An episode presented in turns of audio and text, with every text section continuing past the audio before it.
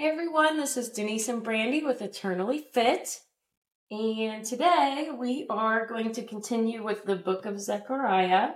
Um, we're going to do chapter 7, 8, and half of 9. So I'll let Brandy go ahead and get started on 7. Okay. Yeah, that sounds good. Um, chapter 7, I didn't get a whole lot from, but I got what I did get was pretty important. Um, so at this time, it's the fourth year of King Darius. Um, and it gives, once you figure out the, the timeline, it says, you know, the fourth year, fourth day, whatever. So what we're looking around December 7th. Um, and this is around 586 BC is when the temple was destroyed, and it's now 520 BC. And I don't know if you guys remember from the last videos, they were uh, at, at, this point they were trying to rebuild this temple again um, after god's chosen people have been gathering back together. Uh, so they're getting the temple built.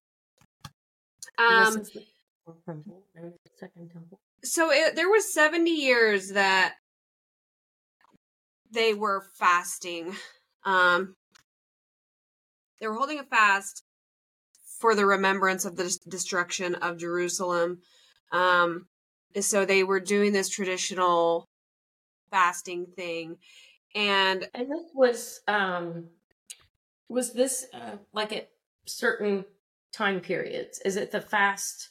Um, I like thought I had read it was August. Thought I had read it was every August they would fast. Um, so they would they fasted and mourned during the exile with no thought for God. Okay, so they I, I'm thinking it was during a certain time, yes.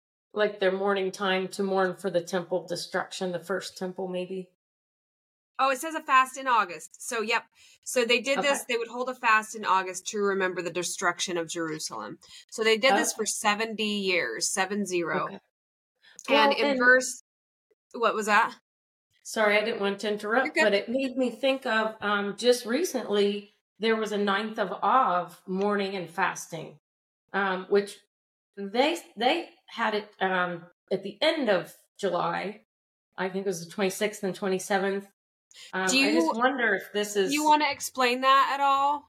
What you found out about that? it's like who it, who it's what, about, or what I understand is it it's to mourn. So this is the crazy part. The first and second temple were both destroyed on the same like in the same time period. The 9th of Av, AV is what they call it. So just uh, just January 26th and 27th, the people in Jerusalem, Israel, they had um, like a mourning period, just mourning those um, temple, both of those temple destructions. How, how crazy is it that they were destructed on the same day, so many years apart? That is that is interesting, and and it was the 9th of Av. You said is what it's called. Yeah, A is that is that different time every year? It kind of seems to be that it kind of ebbs and flows a little, and maybe because it's based on the Hebrew calendar or something. Um, I do know. So I'm di- wondering if maybe you know mm-hmm. sometimes it's in August, sometimes it's. I do think the Hebrew calendar is off from what ours is every year. Not by a lot, but that's interesting. And then when the his people are gathered, that's when they would build a temple. Yes. So we there is supposed to be that third temple again. So I'm wondering if it's around that same mm. time. Hmm. Interesting. Yeah. So okay, I'll go back to so verse five. Um, after you know they're talking about all this fasting and um, it says, "Ask all the people of the land and the priests, when you fasted and mourned in the fifth and seventh, seventh month for the past 70 years, was it really for me that you fasted? So, a lot of people in that time period, they would do more traditional things to um, say they were doing it for God, but they were not they were just it, it was just like a traditional thing you just walk through the motions and um god knew that he mm-hmm. knew that these these people and it's this day and age too, people um, will just do things out of tradition, repetitiveness, and, and it's it's God knows their true heart. Mm-hmm. Are you doing it like for that God? with me at church. I just go through the motions. It used to be with you at church, and, Yeah. and I think that was it's fairly normal at a younger age too. You know, I mean, Yeah. maybe your parents make you go to church, and you just do it to appease them, um, and uh, not just kids, because I know there are now people nowadays that do it just to do it, like you were saying. Um, but God knows. He knows your true heart. Are you doing it for Him? Are you doing it for a uh, church setting? Are you doing it to please family? Are you doing it, or are you doing it for God? Um, And and what would be your answer on how would you change that? Like how do you change your heart to from doing it just to to do it to appease others or like you feel like you have to to actually being genuine genuine and doing it for God or like you want I think to teaching. I just think, you know, and just reading reading the Bible like daily. uh, the Bible and God is the only one that can truly change your heart. So Mm-hmm. it's that's a kind of a tough one because we can't do it. We can pray No. for them people. We can bring them the Bible and say, "Hey, read the Bible with me." Um and they may start out doing it like a s- traditional thing like, "Okay, she wants me to read, I'll read." So uh, prayer only God can Yeah. change your heart. Right. Um, and like you said, you know, for many years you were just doing it. It was the motions, hmm and now you you worship Him by reading Mhm. His Bible every day. hmm So It's it's changed me. yeah, the renewing of your mind. Yep. So that was one of the questions this had. So for I, I mean, you answer this too, but but I want everybody that's listening answer this to yourself. When you go to church, when you pray, or when you have fellowship with other believers, are you doing these from habit, or what do you get out of it? Um, I read the Bible for God. Obviously, it's it, and in turn, it helps me. Right. Doing these podcasts with you, sometimes it, it gets hard trying to learn and study, but at the same time, it has pushed me to where I need to be pushed for God, for His people. mm-hmm Yeah, some days I think, oh, that's really confusing. I don't have the brain power to think about this right now. But once I Yeah. do, it's like God kind of shows you and connects the dots for you. And yeah, it's pretty Yeah. cool once you figure it out. Yeah. So, and then verses 11 and 12, they wouldn't listen to him. They wouldn't listen to his laws. They chose to harden their own hearts. Um, and then sins seem to become easier the more often you do them. They seem, um, each repetition seems like those sins get easier or you cover them up um, until I think the renewing of your mind. Mhm.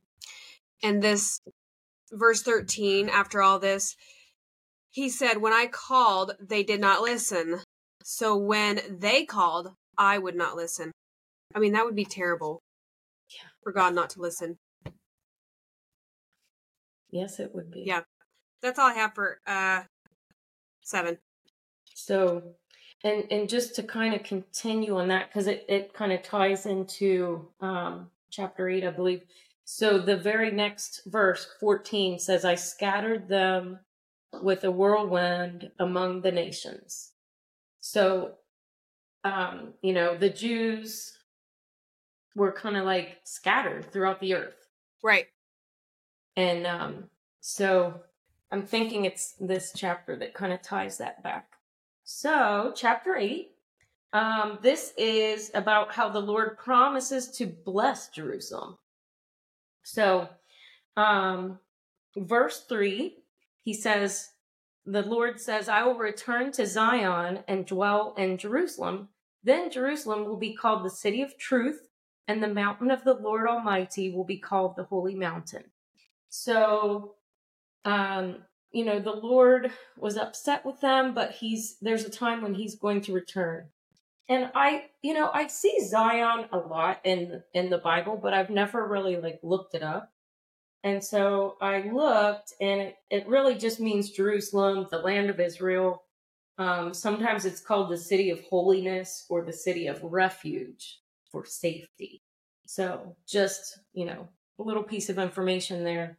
Um, so he continues to say, you know, there will be old men and women with kings, so, children playing. Uh, so one thing though, Zion, I did read, um, it's also referred to as the people and Jerusalem. Okay, that makes sense. That makes sense. Okay, so he will return to the people. Also, that makes sense. Okay, so um, he the next you know next sections talking about how he there will be old and men, old women and men with kings, children playing in streets, um, just indicating peace and safety. Like uh, Jerusalem will be holy and a safe place to live and dwell, and people will live until older age, um, which you know wasn't always common. Um, so then jumping to verse seven and eight um, the Lord Almighty says, I will save my people from the countries of the east and the west. I will bring them back to live in Jerusalem. They will be my people, and I will be faithful and righteous to them as their God. So, kind of why I wanted to note that he, you know, in chapter seven, where he said, I, I scattered my people. Well, now he's bringing them back to the land. And so, this is what happened in um, you know, 1948, Israel became a nation again. So, do you um, think that do you think that that's what he's talking about here, or do you think he's talking about the second temple built? So, so he's because remember how remember how they um the people came back together after each temple was built. So right now the temple is not completely built yet. That's very one. true. And that was a question of mine, and I did find like I was searching on YouTube and on Google and I found this, you know, how the people would would come back. I'm trying to see if I have that pulled up still. Okay. Um whoopsie daisy. Oopsie. Are you still there? Yeah. So you're okay. reading from seven and eight, right? Yes. yes. Okay.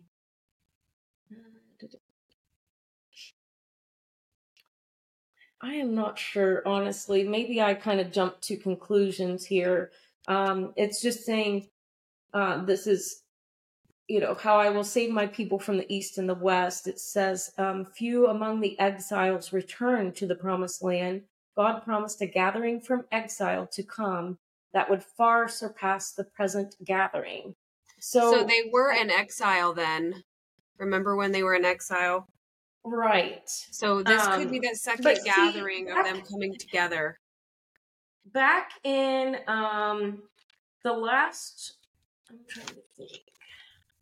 The last chapter I was doing was talking about Zechariah working on the temple and how the people would come back.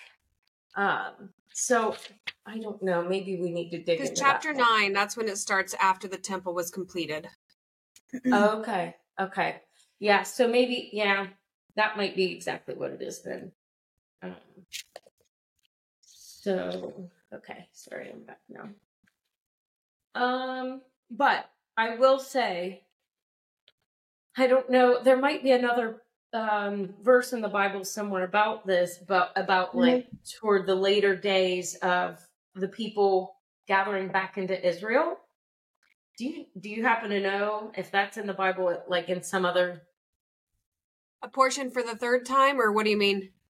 So, like for so for example, I looked up some stats. Um, 2021.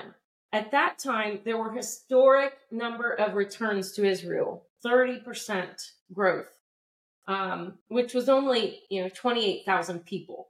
But 2022, it completely shattered that historic percentage of return. It was now it went from 28k to 75k. oh my gosh! Year.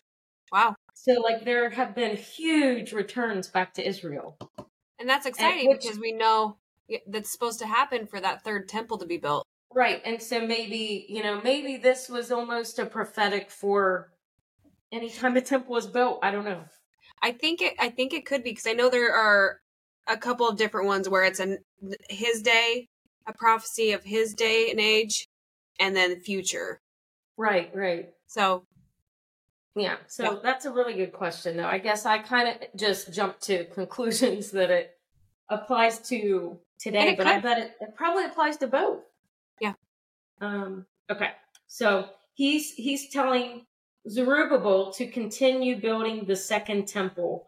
Um at this point, yeah, I'd say it's talking about currently, you know, that second temple because at this point they were only halfway through. They were two years into the four year build. So that would make sense. Okay. Um, that it's talking about the second, but like I said, it could be a future prophecy too. Um, and then jumping to uh, verse 10. Um, so it says, Before that time, there were no wages for man or beast. No one could go about his business safely because of his enemy, for I had turned every man against his neighbor. But now I will not deal with the remnant of this people as I did in the past. So he's just saying, you know, I'm going to bless Jerusalem. You no longer have to worry about your safety. Um, please continue building this temple because at this point it had sat unfinished for 17 years. Sheesh. And God was saying, you know, why are you building your own houses? But my house is desolate. He said, please continue to build my house. So, um, yeah. And he's just saying, you know, Judah and Israel will be blessed. Keep building. So, verse 16. Um, he's just saying uh, he's he's just telling them you know how to continue being blessed. So the, he's saying these are the things you are to do. Speak truth to each other and render true and sound judgment in your courts. Now he's saying do not plot evil against your neighbor. Do not love to swear falsely. I hate all this. And you know hate is just a really strong word and and you don't think of God, you know, using that word, but he, I guess to look up, I looked up hate. It's an intense or passionate dislike. And so, hmm. you know, he does hate things, and that's okay. Like you can hate what God hates, and you should love what God loves. So there's okay. a to go off of what you were saying. there's a thing that says uh, from chapters or from verses 14 through 17 uh, just about building that temple. It says, if you expect God to do his part, be sure to do yours. Oh, yeah. We all need to be sure we're doing our part. And I, I know Denise and I both felt that this podcast is our part, part of our part. Right. Yeah. I'm just, yeah, so glad that that all came together. Um, and then to just kind of close it up, it's, I'm going to read chapter nine, or sorry, verse 19. Uh, this is what the Lord Almighty says The fasts of the fourth, fifth, seventh, and tenth months will become joyful and glad occasions and happy festivals for Judah. So, just, you know, continuing on, the, the Lord promises to bless Jerusalem. So, in the past, all those fasts were associated with the Babylon captivity, destruction. And so he's saying, hey, I, you know, you no longer need to mourn. I want you to have feasts of joy um, instead of like mourning fasts. We need to have joy. So that's good. What I have for eight. Um, so I have just chapter start chapter nine, and so this starts after the temple was completed. Um, so this marks like the third section of the book of Zechariah. Um, mm-hmm. the first um you know, the one through six, I think, were those visions he was seeing. And then this is the third one. And it talks about this oracle that he's seeing. And an oracle is just, it's a message from God. Um, light from God or a message from God. So I thought this chapter nine was pretty interesting because it actually started talking about um Tyra. And I don't know if you know Tyra or anything, but this starts talking about prophesying about Alexander the Great, which we lo- learned growing up about Alexander the Great. I didn't know it was actually in the Bible, but Zechariah is prophesying Alexander the Great. And wow. I thought, what in the world? I'd heard that before, but now just reading all this stuff, uh, it's very, very interesting. So Tyra, Tyra is now Lebanon, but it was destroyed by Alexander the Great. Um, mm. And it was two, 200 years later that he did. So he prophesied, and then 200 years later is when Alexander the Great actually did destroy Tyra. Um, and that ex- actually goes back to Ezekiel. Let me see if I can find it. Ezekiel 28, because it, it also relates to that, talking about that being fulfilled. Same thing, Alexander the Great. Let's see if I can find it. If not, I will I will bring it up next time so that I'm not just sitting here looking. you you want me to pull it up on my phone? Um no, that's okay. I'll just keep going because, uh, and, and I'll look that up later.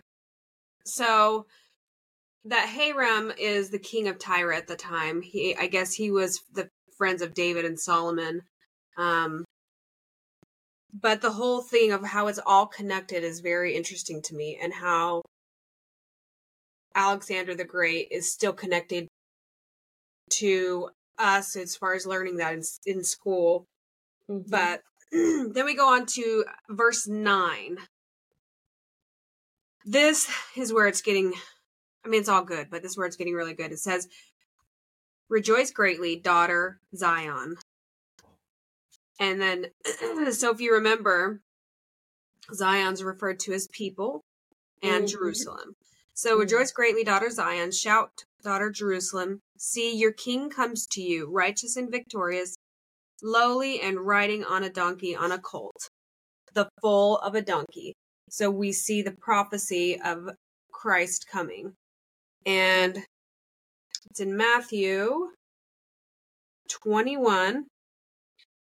And it says, As they approached Jerusalem and came to Beth Bethphage, I don't know how to say that, on the Mount of Olives, Jesus sent two disciples, saying to them, Go to the village ahead of you, and once you find a donkey tied there with her colt, buy her, untie them, and bring them to me.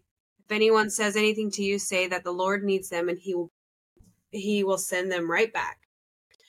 And then verse 4 of Matthew says, This took place to fulfill what was spoken through the prophet. Say to Zion, See, your king comes to you, gentle and riding on a donkey on a colt, the foal of a donkey. so I think if anybody were to understand, um, you know, a, a donkey or a horse, but riding one, but the foal or the colt, meaning the baby or the younger one. Usually the younger ones, um, the colt, they're not broke yet they're for the most part not rideable. They're too young. They're you know they're they're they're green. They will buck, but they didn't. You know, he just came riding on it to mm. show, mm. look at what power I have. Um, and what that's a really good point. point, and like just the specifics of this prophecy. It's like yeah, that's very specific. Yeah, it was predicted uh, 500 years prior. Hmm. And then it just talks about we are to be ready for his next coming. So, and that's that's really where I'm going to finish off with chapter 9 cuz I'll pick up right there when we come back next time about the next time he's coming. That sounds great. But yeah. All right. Well, oh, I did want to share something real quick that Denise had sent to our group. That was so so interesting. Oh, so Oh, yeah. she had said, We often hear life is short, better enjoy it. But how about eternity is long, better prepare for it? I loved that. I thought that was interesting. And that's, you know, that's what this channel's all about. We are preparing, we're trying to get fit for eternity. Yeah. I know we haven't been talking about working out much. I'm more concerned with getting fit for eternal life. Yeah. Yeah. We can talk about being healthy. Yeah. Eat healthy. All All right, guys. Good way to end it. Okay, thanks. See you later. Bye.